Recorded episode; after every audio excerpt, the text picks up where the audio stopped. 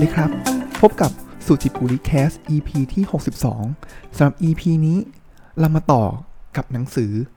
Upheaval Turning Points for Nations in Crisis เขียนโดย Jared Diamond นะครับ ซึ่งหนังสือเล่มนี้เป็นว่าด้วยเรื่องของการที่ประเทศต่างๆนะครับ สามารถผ่านจุดวิกฤตการณ์ครั้งใหญ่มาได้อย่างไรนะครับ ซึ่งในตอนที่แล้วเนี่ย EP ที่ 61 นะครับ ผมก็มีการเกริ่นไปแล้วว่าหนังสือเล่มนี้พูดถึงอะไรนะครับ ความสัมพันธ์กันระหว่างวิกฤตการระดับบุคคล และวิกฤตการระดับประเทศเนี่ยเป็นอย่างไรนะครับ ซึ่งเขาก็บอกว่าจริง ๆ แล้วเนื้อหามันหลักการเนี่ยมันคล้ายกันเลย มันมีปัจจัยเหมือนกันเลยนะครับ แล้วเขาก็แตกออกมาเป็นทั้งหมด 12 ปัจจัยนะครับ แล้วก็มีการเทียบให้เห็นครับว่า ปัจจัยไหนเป็นอย่างไรบ้างนะครับต่างกันแค่ว่าความซับซ้อนแล้วก็สเกลของวิกฤตการณ์นะครับอะแล้วผมก็จะมีการเล่า 2 ประเทศในยุโรปครับก็คือฟินแลนด์นะครับแล้วก็ประเทศเยอรมัน ซึ่งผมว่ามีความน่าสนใจนะครับ แล้วใจจริงเนี่ยผมว่าหนังสือเนี่ยเขาแบ่งเป็น3 section หลักๆเนี่ยสาม section นะครับ section แรกเนี่ยว่าด้วยเรื่องของบุคคล section ที่ 2 ก็คือวิ กฤตการณ์ที่เคยเกิดขึ้นในอดีตนะครับ แล้วก็เซสชันที่3เนี่ยก็จะพูดถึงการคาดการวิกฤตการณ์ในอนาคตนะครับหรือว่าปัจจุบันนะครับว่าสองสามประเทศหลักๆเนี่ยที่เจอตอนนี้มีอะไรนะครับ แต่ว่าพาที่ผมอยากจะเล่าเป็นหลักเลยเนี่ยก็คือพาที่2นะครับก็คือวิกฤตการณ์ของระดับประเทศที่นานาประเทศเนี่ยผ่านมา สำหรับวันนี้นะครับ เดี๋ยวเรามาต่อกันในประเทศอื่น ๆ ที่น่าสนใจนะครับครั้งที่แล้วผมเล่าเยอรมันกับฟินแลนด์ไปแล้วนะครับ แต่ว่าในพาร์ทที่2เนี่ยยังมีอีก 4 ประเทศนะครับ ซึ่งนั่นก็คือออสเตรเลีย ชิลี อินโดนีเซีย แล้วก็ญี่ปุ่นนะครับ ก็จะเป็นประเทศที่ใกล้บ้านเรานะครับ นั่นเองว่าเออมันมีความบริบทก็หลายอย่างมีบริบทที่น่าสนใจนะครับ เรามาเริ่มกันที่ญี่ปุ่นกันดีกว่าครับ เป็นประเทศที่ผมว่า ก็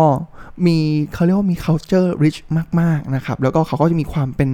เอกลักษณ์เป็นของตัวเองนะครับ มีความเป็นชาติที่ผสมกันระหว่างตะวันตกกับตะวันออกนะครับ เดี๋ยวที่มาที่ไปเนี่ยเป็นอย่างไรเนี่ย ติดตามกันได้ใน EP ที่ 62 นี้ได้เลยนะครับอะ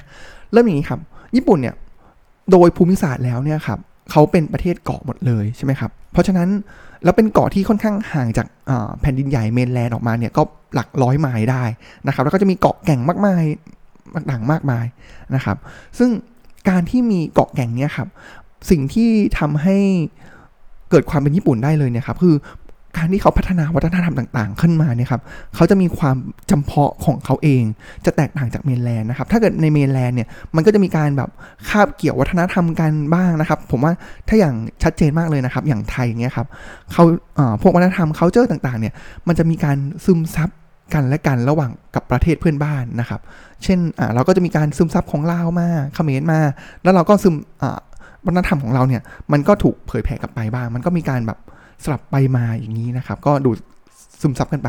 นะครับ แต่ว่าพอเราเป็นญี่ปุ่นเนี้ยครับ ญี่ปุ่นเขาแยกออกมานะครับ แล้วก็เขาก็เพราะฉะนั้นเขาก็จะมีวัฒนธรรมของเขาเองที่เป็นลักษณะเฉพาะนะครับ แล้วก็พัฒนามาเรื่อยๆนะครับ ญี่ปุ่นเนี่ยก็มีการปกครองโดยโชกุนนะครับอ่าแล้วก็มีโชกุนตามเมืองหัวเมืองต่างๆนะครับ พอถึง ช่วงยุคหนึ่งครับ ช่วงประมาณปีคริสต์ศักราช1,600 กว่าๆนะครับ ถ้าจำกันได้เนี่ย ช่วงนั้นเป็นช่วงที่ฝั่งยุโรปเนี่ยครับเขาก็เริ่มที่จะออกเดินทะเลแล้ว ซึ่งหลักๆ ช่วงนั้นเลยเนี่ยครับ มันจะมาพร้อมกับทางศาสนาคริสต์นะครับ ก็คือจะเดินทางไปอาจจะมีเรื่องการค้านะครับ แล้วก็ศาสนาคริสต์ที่จะต้องการเผยแผ่ศาสนานะครับ ซึ่งในยุคญี่ปุ่นในยุคนั้นเนี่ย ก็เห็นพอเราเห็น culture ที่แตกต่างกันมาเนี่ยครับเขาก็ค่อนข้างปิดนะครับ แล้วก็ แบบเหมือนมิชชันนารีที่มาเผยแพร่ศาสนาเนี่ยครับเขาก็ไม่ค่อยที่จะยอมรับสักเท่าไหร่นะครับ ซึ่งก็จะมีการต่อต้านจากาทางผู้นำของทางญี่ปุ่นนะครับ แต่จุดเปลี่ยนสำคัญเลยครับ ก็คือเป็นในช่วงปีคริสตศักราช 1853 นะครับ อันนี้เป็นเป็นจุดสำคัญมากเลยนะครับเขาหนังสือบอกนี้หนังสือบอกว่า ในปี 1853 นะครับ เมื่อเทียบกับประมาณ 1,900 กว่า ระยะเวลาเนี่ยประมาณ 40-50 ปีเนี่ย ญี่ปุ่นเนี่ยพลิกหน้ามือเป็นหลังมือเลยนะครับ เพราะฉะนั้นเกิดอะไรขึ้นกับญี่ปุ่นในช่วง 1853 ครับ สิ่งที่เกิดขึ้นก็คือว่า ตอนนั้นเนี่ยครับสหรัฐอเมริกานะครับ คนนี้มีหนังสือพูดถึงบ่อยมากนะครับก็จะชื่อนายพลเพอร์รี่นะครับ ซึ่งนายพลเพอร์รีเนี่ยครับได้รับมอบหมายจากประธานาธิบดีของอเมริกานะครับให้เดินทางมาญี่ปุ่น พร้อมกับกองเรือเพียง 4 ลำนะครับ แต่ว่า 2 จาก 4 ลำนั้นเนี่ยครับเขาบอกว่าเป็นเรือรบพลังงานไอน้ำนะครับ ซึ่งมีสมรรถภาพเนี่ยเหมือนสมรรถนะเนี่ยเหนือกว่าเรือทุกๆลำในญี่ปุ่นเวลานั้นนะครับ แล้วก็เดินแบบเดินทางตรงไปที่อ่าวเอโดะของญี่ปุ่น ซึ่งปัจจุบันก็คือโตเกียวนะครับ แล้วก็ปฏิเสธที่จะ จากคำสั่งของญี่ปุ่นที่จะให้ถอนตัวไปนะครับ แล้วก็ประกาศว่าเขาจะเดินทางกลับมาหาญี่ปุ่นอีกอีกหนึ่งปีข้างหน้านะครับ ซึ่งหลังจากนั้นนะครับใน 1 ปีถัดมานะครับ1854นะครับในพลเพอร์รี่เนี่ยก็เดินทางกลับมาอีกครั้งด้วยกองเรือที่ใหญ่กว่าเดิมนะครับแล้วก็หลังจากนั้นเนี่ยก็มีการทำเซ็นสนธิสัญญานะครับ การทำสนธิสัญญานั้นเนี่ยเหมือนเป็นจุดสิ้นสุดของการที่ ญี่ปุ่นต้องอยู่โดดเดี่ยวมาโดยตลอดนะครับคราวนี้ชาติตะวันตกก็จะหลั่งไหลเข้ามานะครับ แต่ว่าอย่างที่ทราบกันนะครับ ในทุกๆส่วนที่สัญญาเลยนะครับ ประเทศเจ้าของที่เดิมเนี่ยครับหรือญี่ปุ่นเองเนี่ยครับก็จะถูกเอารัดเอาเปรียบโดยชาติตะวันตกนะครับ การก็ ผ่านไปเรื่อยๆครับจาก 1854นี่ยครับมันก็จะมีความวุ่นวายนะครับมีแบบลัทธิที่เกิดขึ้นที่จะทำร้ายคนตะวันตกนะครับตะวันตกก็แทรกแซงมากขึ้น ญี่ปุ่นก็แบกเป็นฝักเป็นฝ่ายมากขึ้นต่างๆ นานานะครับผ่านไปประมาณ 13 ปีครับจนถึง 1867นะครับอันนี้แหละเป็นจุดที่เริ่มต้นของการปฏิวัติของเมจิอย่างแท้จริงนะครับก็โดย จักรพรรดิองค์ใหม่นะครับแล้วก็ผู้นำโชกุนต่างๆเนี่ยครับเขาก็ตั้งโจทย์อย่างนี้ครับเขาตั้งโจทย์ว่าจะทำอย่างไรให้ประเทศตัวเองเนี่ยสามารถที่จะสามารถขับไล่ตะวันตกออกไปได้นะครับ ไม่ให้ถูกเอารัดเอาเปรียบนะครับ แล้วก็ผลของส่วนที่สัญญาที่ไม่เป็นธรรมเนี่ยครับสามารถเอาออกไปได้ เพราะฉะนั้นญี่ปุ่นเนี่ยครับต้องเข้มแข็งและได้รับการยอมรับจากชาติตะวันตกนะครับ ในฐานะที่เป็นรัฐที่ชอบทำในแบบตะวันตก เพราะฉะนั้นสิ่งที่เขาทำเนี่ยครับคือปฏิรูปแบบ หน้ามือเป็นหลังมือเลยนะครับ ยกตัวอย่างเช่นอะไรครับ ยกตัวอย่างเช่น ญี่ปุ่นยุคนั้นเนี่ยก็มีการนำหยิบยืมโมเดลนะครับ หรือว่าต้นแบบต่างๆเนี่ยมาจากอังกฤษเยอรมันฝรั่งเศสหรือสหรัฐนะครับ เช่นอกองทัพเรือกองทัพบบกนะครับ ญี่ปุ่นก็ใช้รูปแบบกองทัพเรือแบบอังกฤษนะครับ ส่วนกองทัพบบกก็ใช้แบบเยอรมันนะครับ แล้วก็มีการทดลองต่างๆนะครับ มีการใช้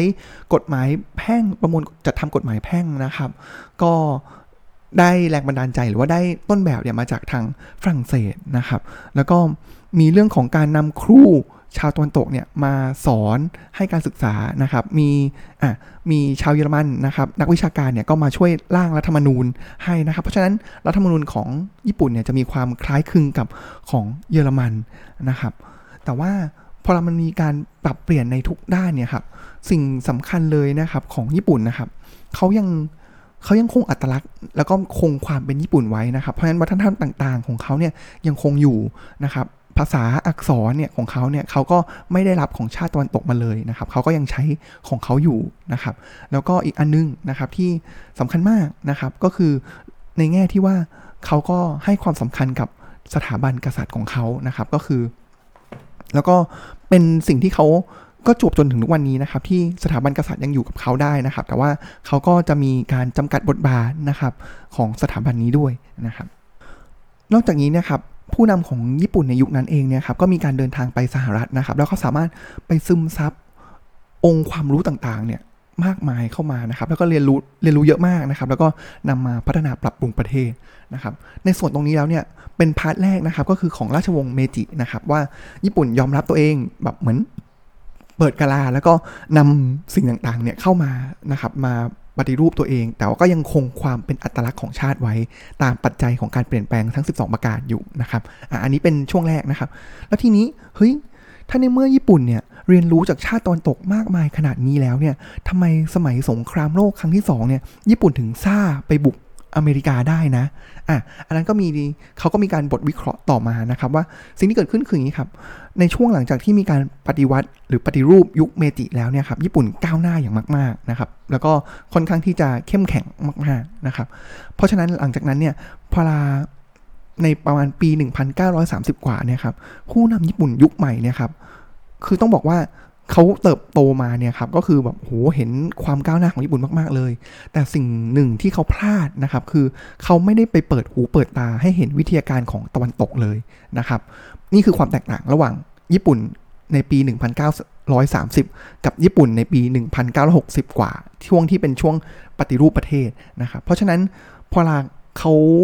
ปิดหูปิดตาไม่เข้าใจว่าโลกไปถึงไหนแล้ว แล้วเขาก็คิดว่าตัวเองเก่งเนี่ยแล้วเขาก็เก่งกับเพื่อนบ้านแล้วเพราะฉะนั้นเขาคิดว่าเขาเก่งที่สุด เขาก็เลยสิ่งที่เขาทำก็คือจัดการบุกเพิร์ลฮาร์เบอร์แล้วก็เป็นผลทำให้ญี่ปุ่นเนี่ยทำให้ญี่ปุ่นติดอยู่ในสงครามโลกครั้งที่สองแล้วก็ไปดึงสหรัฐอเมริกา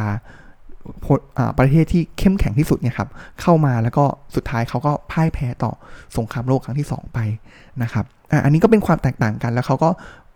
ชี้มาให้เห็นนะครับ อีกจุดหนึ่งเลยที่น่าสนใจนะครับ ก็คือเขามีการเปรียบเทียบครับหนังสือเปรียบเทียบกับ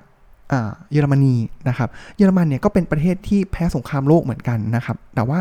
สิ่งที่แตกต่างกันเลยเนี่ยครับของเยอรมันกับญี่ปุ่นเลยก็คือ ของเยอรมันเนี่ยครับเขายอมรับบทเรียนเขาสอนลูกหลานของเขานะครับ ว่าเออแบบสงครามมันโหดร้ายนาซีเขาไปกระทำอะไรกับชาติต่างๆบ้างนะครับ แต่ว่าญี่ปุ่นเนี่ย ไม่ดูไม่แน่ใจว่าด้วยเหตุใดนะครับ ความพ่ายแพ้ความอัปยศต่างๆเนี่ยครับสิ่งที่เขาทำกับชาติอย่างจีนหรือเกาหลีเนี่ยเขาไม่มีการสอนหรือถอดมาเป็นบทเรียนนะครับ หรือนายกรัฐมนตรีของญี่ปุ่นเนี่ยคนหลายคนขึ้นมาเนี่ยครับเขาก็ยังไปเคารพกับศาลที่เป็นผู้นำของญี่ปุ่นสมัยสงครามโลกครั้งที่ 2 ก็สร้างเป็นประเด็นกับจีนอยู่หลายครั้งหลายครานะครับอ่าอันนี้ก็จะเป็นความแตกต่างครับว่า เยอรมันมีการทำอย่างไรมองตัวเองอย่างไรนะครับ หลังจากสงครามโลกนะครับอะอันนี้ก็จะเป็นของญี่ปุ่นนะครับ เล่าผ่านการเวลานะครับ จากประเทศที่เติบโตมาอย่างโดดเดียวนะครับ แยกออกมานะครับ แล้วก็เปิด ตัวเองไปสู่โลกนะครับแล้วก็มีการปรับตัวนะครับจนขึ้นจุดสูงสุดนะครับแล้วก็ลงมาหลังจากสงครามโลกครั้งที่2นะครับแต่ว่าเขาก็มีการปรับตัวอีกครั้งนะครับ แต่ว่าอันเนี้ยก็จะเป็นค่อนข้างอยู่ภายใต้อิทธิพลของสหรัฐซะเป็นส่วนใหญ่นะครับไปต่อกันที่อีกประเทศหนึ่งนะครับ ก็คืออินโดนีเซียนะครับ ก็จะเป็นประเทศที่อยู่ในเซาท์อีสเอเชียเหมือนกับประเทศเรานะครับ นอกจากนี้นะครับประเทศอินโดนีเซียเองเนี่ยครับก็ถือว่าเป็นประเทศที่ค่อนข้างมีอายุน้อยนะครับเป็นประเทศเกิดใหม่นะครับจุดเริ่มต้นของเขาเนี่ยก็คือจุดที่เขาได้รับเอกราชนะครับปี 1945 นะครับคำถามคือแล้วก่อน 1945 เนี่ยมันไม่มีประเทศอินโดนีเซียหรือนะครับก็ต้องบอกว่าก็ใช่นะครับไม่ได้แบบเป็นรวมเป็นประเทศได้ขนาดนั้นนะครับประเทศอินโดนีเซียเนี่ยเป็นประเทศที่เต็มไปด้วยเกาะแก่งมากมายนะครับก็ ถ้าเกิดเรียนจำกันได้ครับ ก็มีนับหมื่นนับพันเกาะเลยนะครับ แล้วก็จากประวัติศาสตร์แล้วเนี่ยครับ อินโดนีเซียเนี่ยในหมู่เกาะตรงนั้นเนี่ยครับ มันก็ก่อนหน้านี้ก็จะเป็นปกครองโดยคนพื้นถิ่นนะครับ เป็นอ่าก็เป็นชาวเกาะนะครับ แล้วก็หลังจากที่มียุคของอาณานิคมเข้ามานะครับ อินโดนีเซียเนี่ยจะถูกยึดครองนะครับ โดยทั้งอังกฤษเอง ฝรั่งเศสเองนะครับ หรือแม้กระแม้กระทั่งญี่ปุ่นเองก็รุก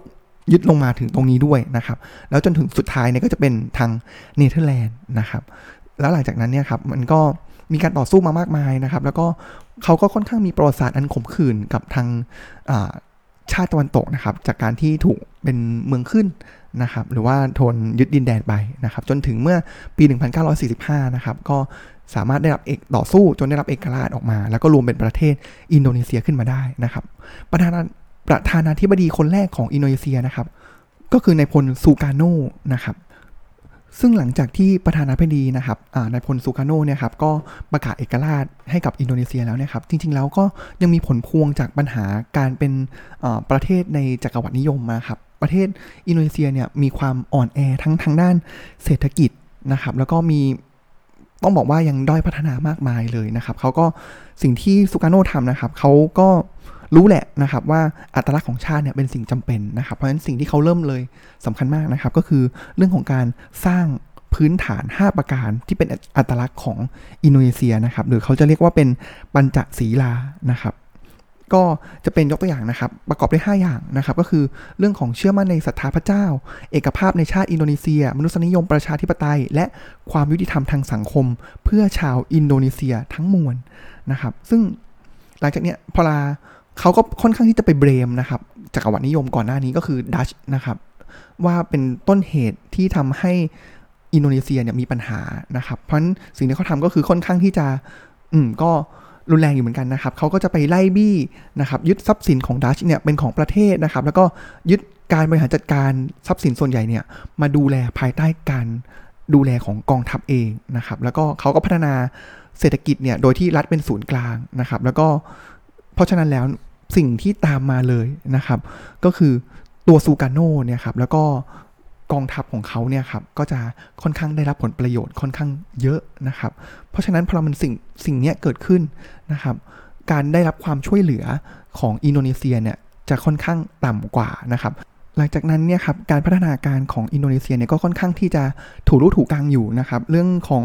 พื้นฐานนะครับ การรู้หนังสือของประชาชน การตระหนักในสิทธิ เกี่ยวกับเรื่องต่างๆนะครับ ความอดทนอดกลั้นต่อทัศนคติ หรือว่ามุมมองทางการเมืองที่แตกต่างเนี่ย มันก็ยังถือว่าอยู่ในระดับที่ต่ำนะครับ หลังจากมีการช่วงนั้นเนี่ยครับ มันก็จะมีอ่าก็เริ่มมีการเลือกตั้งเป็นประชาธิปไตยนะครับ แต่ว่าพอลา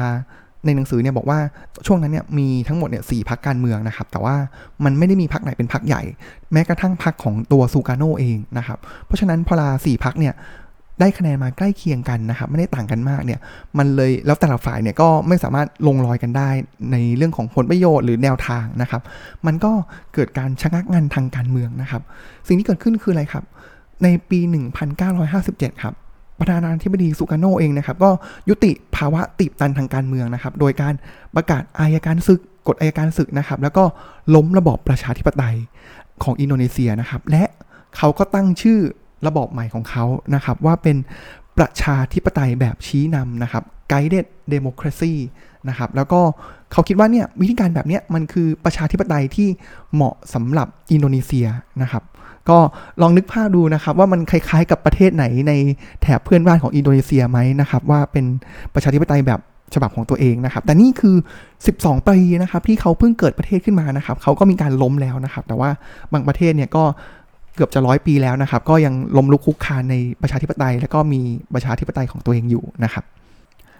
หลังจากนั้นผ่านไปอีก 3 ปี หลังจากที่เขาเริ่มใช้ประชาธิปไตยแบบชี้นำนะครับ ความซับซ้อนในการเมืองของอินโดนีเซียเนี่ยก็ทวีความรุนแรงมากยิ่งขึ้นนะครับ ตอนนั้นเนี่ย กลุ่มอำนาจหลักๆในอินโดนีเซียนะครับเขาแบ่งออกมาเป็น 3 กลุ่มนะครับกลุ่มแรกเลยนะครับก็คือกลุ่มของซูการโนเองนะครับซึ่งก็เป็นผู้นำที่มีบารมีนะครับหรือจริงๆแล้วเขามองว่าเป็น founding father ของประเทศเลยนะครับ เพราะเป็นคนที่เรียกร้องเอกราชให้กับอินโดนีเซียนะครับแล้วก็เป็นประธานาธิบดีคนแรกของอินโดนีเซียนะครับกลุ่มที่2ครับก็คือเป็นกลุ่มกองทัพ ซึ่งผูกขาดอำนาจทางการทหารของอินโดนีเซียไว้นะครับ ซึ่งก็ ซูการโนเองเนี่ยครับก็เติบโตมากับทางกองทัพนี้นะครับ และตัวละครที่3นะครับก็คือ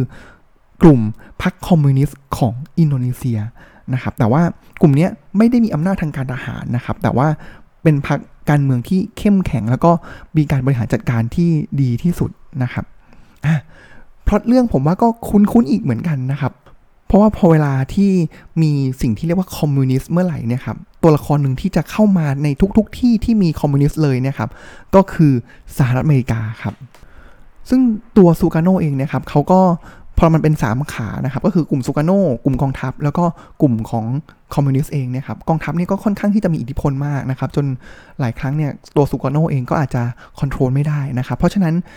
หน้าที่ของซูการโนก็คือต้อง balance ระหว่างสองฝั่งนะครับ แล้วก็จะค่อนข้างอิงไปกับฝั่งคอมมิวนิสต์นะครับ เพื่อที่จะมา balance ตัวกองทัพเองนะครับ ซึ่งนั่นก็ทำให้สร้างความหวาดระแวง หวาดวิตกให้กับสหรัฐอเมริกามากนะครับ เพราะว่าการที่ซูการโนเนี่ยไปอิงกับทาง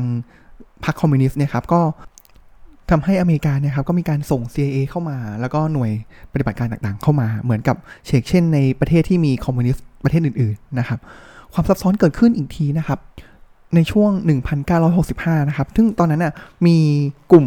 ของทหารนะครับที่เขาเรียกตัวเองนะครับ ว่าเป็นทหารที่ค่อนข้างหัวเอียงซ้ายนะครับ ก็แบบเอียงคอมมิวนิสต์นะครับ ก็ทำการรัฐประหารนะครับแล้วก็เรียกตัวเองว่าเป็นขบวนการ 30 กันยานะครับ โดยที่เขาแถลงการอย่างนี้ครับเขาแถลงการว่า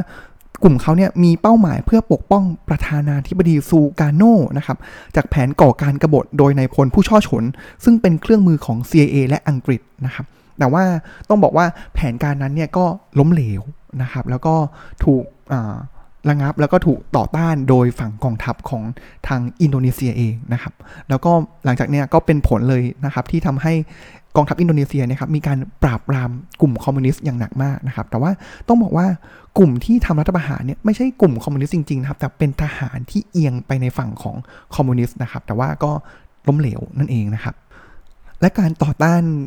การรัฐประหารครั้งนั้นเองเนี่ยครับก็ก่อให้เกิดว่าที่ผู้นำรุ่นต่อไปหลังจากซูการโนนะครับนั่นก็คือนายพลซูฮาโต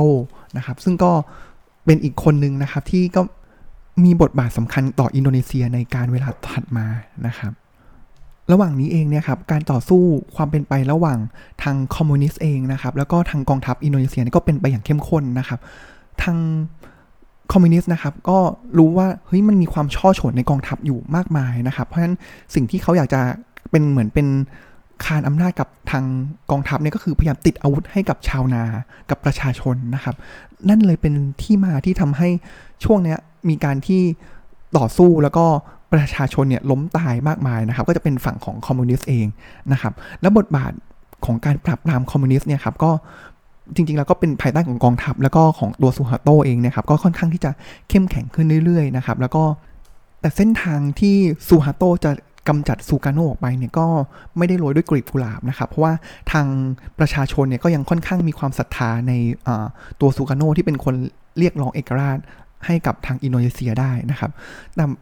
สิ่งหนึ่งเลยเนี่ยครับที่ซูการโนเองก็อาจจะคาดการผิดนะครับ เพราะว่าชั้นเชิงทางการเมืองเนี่ยซูฮาโตเนี่ยเหมือนจะเป็นคนที่เรียบง่าย เป็นคน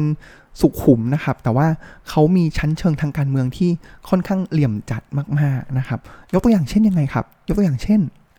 การดำเนินนโยบายต่อตะวันชาติตะวันตกนะครับซูการโนเนี่ยเขาถูกกดขี่มาโดยจักรวรรดินิยมนะครับ เพราะฉะนั้นเขาจะค่อนข้างต่อต้านประเทศใน ประเทศตะวันตกนะครับ ในขณะที่ตัวซูฮาโตเองเนี่ยครับก็ดำเนินนโยบายที่ตรงข้ามกับตัวซูกาโนเองนะครับ ไม่ว่าจะเป็นการยุติสงครามกับทางมาเลเซียนะครับ การหันเข้าร่วมกับองค์กรสหประชาชาติอีกครั้งนะครับ และยกเลิกนโยบายสร้างพันธมิตรกับจีนคอมมิวนิสต์นะครับตามอุดมการณ์ของซูการโนแล้วก็ไปผูกมิตรกับชาติตะวันตกนะครับ ด้วยเหตุผลทางเศรษฐกิจ แล้วก็ยุทธศาสตร์เป็นหลักนะครับ สิ่งหนึ่งอีกอันนึงเลยนะครับ ของตัวซูฮาโตเนี่ยครับเขายอมรับครับว่า เขาไม่ได้เก่งด้านเศรษฐกิจใดๆนะครับแตกต่างกับทางตัวซูการโนนะครับที่เขาคิดว่าเขาเป็นส่วนศูนย์กลางจักรวาลนะครับที่รอบรู้เก่งทุกอย่างนะครับ แต่ว่าก็เอาตัวเองไม่ค่อยรอดในด้านเศรษฐกิจนะครับ แต่ว่าตัวซูฮาโตเองเนี่ยครับเขาก็พยายามไปเชิญนักเศรษฐศาสตร์ ชาวอินโดเก่งๆนะครับจากทาง UC Berkeley นะครับแล้วก็ให้มาเหมือนมากำหนดนโยบายทิศทางทางเศรษฐกิจให้กับอินโดนีเซียนะครับ และด้วยความแยบยลนี้เองเนี่ยครับก็เลยทำให้ซูคาโนเนี่ยสามารถที่จะขออภัยทำให้ซูฮาโตเองเนี่ยครับสามารถที่จะค่อยๆบีบให้ซูคาโนเนี่ยครับยอมที่จะมอบอำนาจให้กับซูฮาโตขึ้นเป็นประธานาธิบดีคนที่ 2 ของอินโดนีเซียได้ในการเวลาถัดมา และหลังจากนั้นก็ยังจะเป็นอย่างที่พวกเราเห็นกันนะครับว่าพอลาซูฮาโตเติบโตมากับสายทหารนะครับ ตอนนี้รัฐทหารของอินโดนีเซียเองเนี่ยครับก็มีความ เข้มแข็งมากๆนะครับ ก็อีกแล้วนะครับ พอดเรื่องก็ใกล้เคียงกันกับประเทศเพื่อนบ้านนะครับเขาพอเราขึ้นมาอย่างนี้ได้เนี่ยครับเขาเรียกว่ากองทัพอินโดนีเซียเนี่ยครับพัฒนาเป็นเหมือนรัฐคู่ขนานที่มีงบประมาณ ซึ่งมากพอๆกับงบประมาณสำหรับการปกครองประเทศด้านอื่น ๆ ภายใต้การนำของซัวโตนะครับแล้วก็ในทหารเนี่ยก็เขาบอกว่าดำรงตำแหน่งกว่าครึ่งหนึ่งของตำแหน่งนายกเทศมนตรี ผู้นำระดับท้องถิ่น ผู้ว่าราชการจังหวัดนะครับแล้วก็ในทหารเนี่ย ท้องถิ่นเนี่ยมีอำนาจนะครับที่จะจับกลุ่มขังผู้ใดก็ตามที่สงสัยว่าเป็น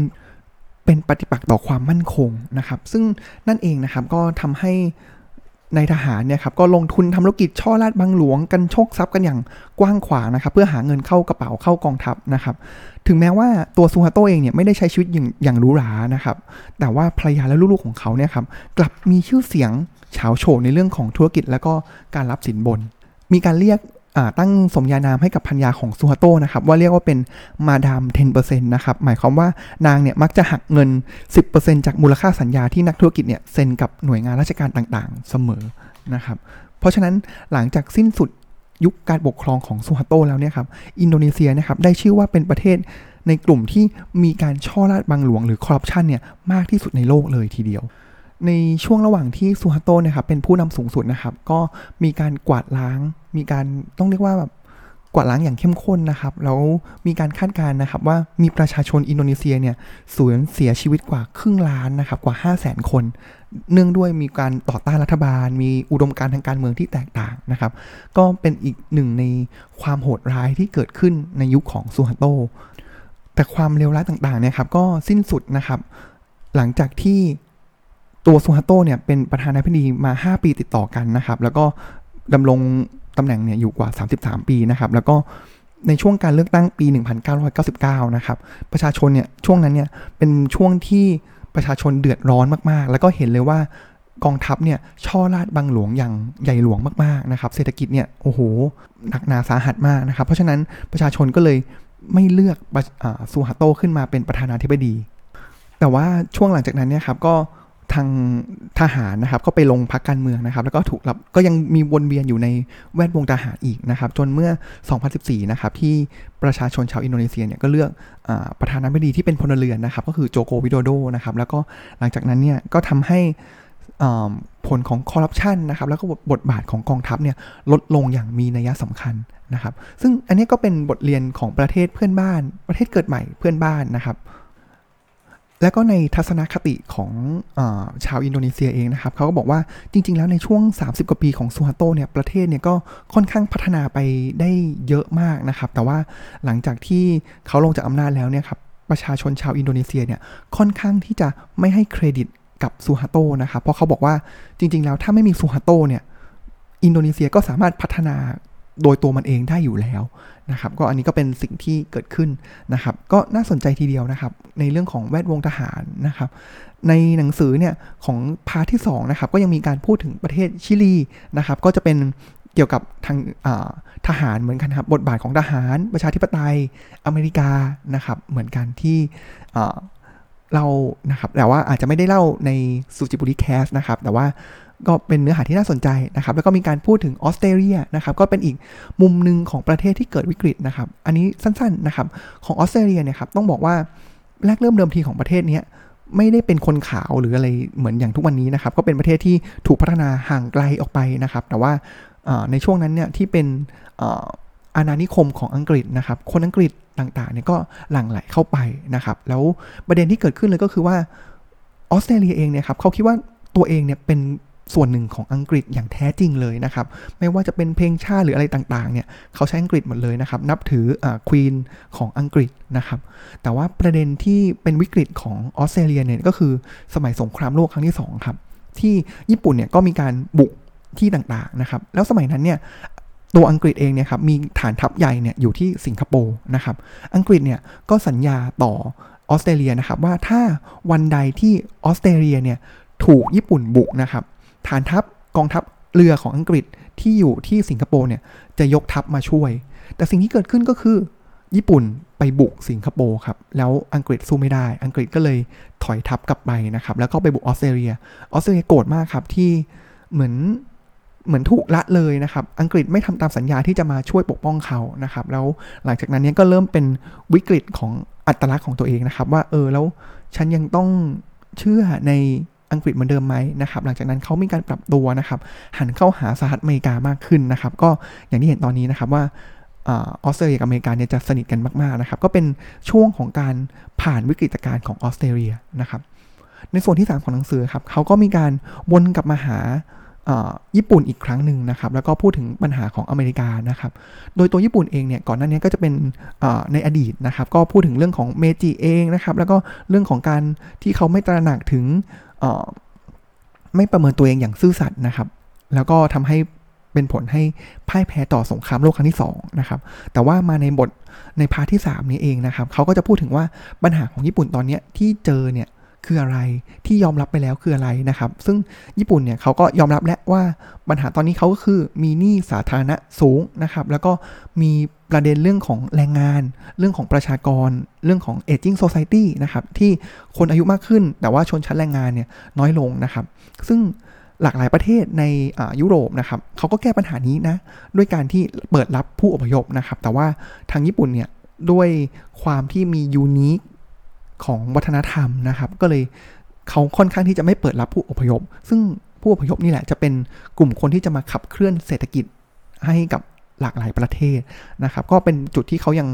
เหมือนเป็นโจทย์ที่ยัง crack ไม่ออกนะครับ หลังจากนั้นก็มีการพูดถึงอเมริกานะครับ ว่าอเมริกาก็เขาก็มีการพูดนะครับ ว่าจุดแข็งของอเมริกาคืออะไร American Dream คืออะไรนะครับ แล้วก็มีศักยภาพด้านไหนบ้างนะครับ แต่ว่าเขาก็บอกว่า ตัวอเมริกาเองเนี่ยก็ประสบปัญหาที่เป็นปัญหาที่ต้องหนักมากนะครับ ที่ต้องเผชิญในอนาคตอันใกล้นะครับ ไม่ว่าจะเป็นอะไร เช่น เรื่องของการเมืองที่จะแบ่งแบบสุดขั้วมากขึ้นเรื่อยๆนะครับ คนจะไม่ฟังกันแล้วนะครับ แล้วก็จะเล่นเกมการเมืองกันหนักขึ้นเรื่อยๆนะครับ เรื่องของ เชื้อชาตินะครับที่ก็เป็นอีกปัญหาหนึ่งที่เลื้อรังนะครับ ถึงแม้ว่าเขาจะโอบรับตัวความแตกต่างนะครับ แต่ว่าก็ยังมีการเรื่องเชื้อชาติด้วยเหมือนกันนะครับ แล้วก็อีกเรื่องหนึ่งเลยนะครับ มันก็เป็นข้อย้อนแย้งนะครับ แต่ว่าเป็นประเด็นที่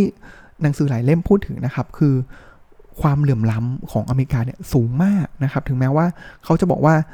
คนอเมริกาเนี่ยสามารถที่จะเหมือน จากดินสู่ดาวได้นะครับ American Dream ได้นะครับ ที่สามารถตั้งตนได้เป็น self startup ได้นะครับ แต่ว่าจริง ๆ แล้วความเหลื่อมล้ำนี่แหละ มันมันถ่างมาก ๆ จนมันยากมากเลยนะ ที่คนจาก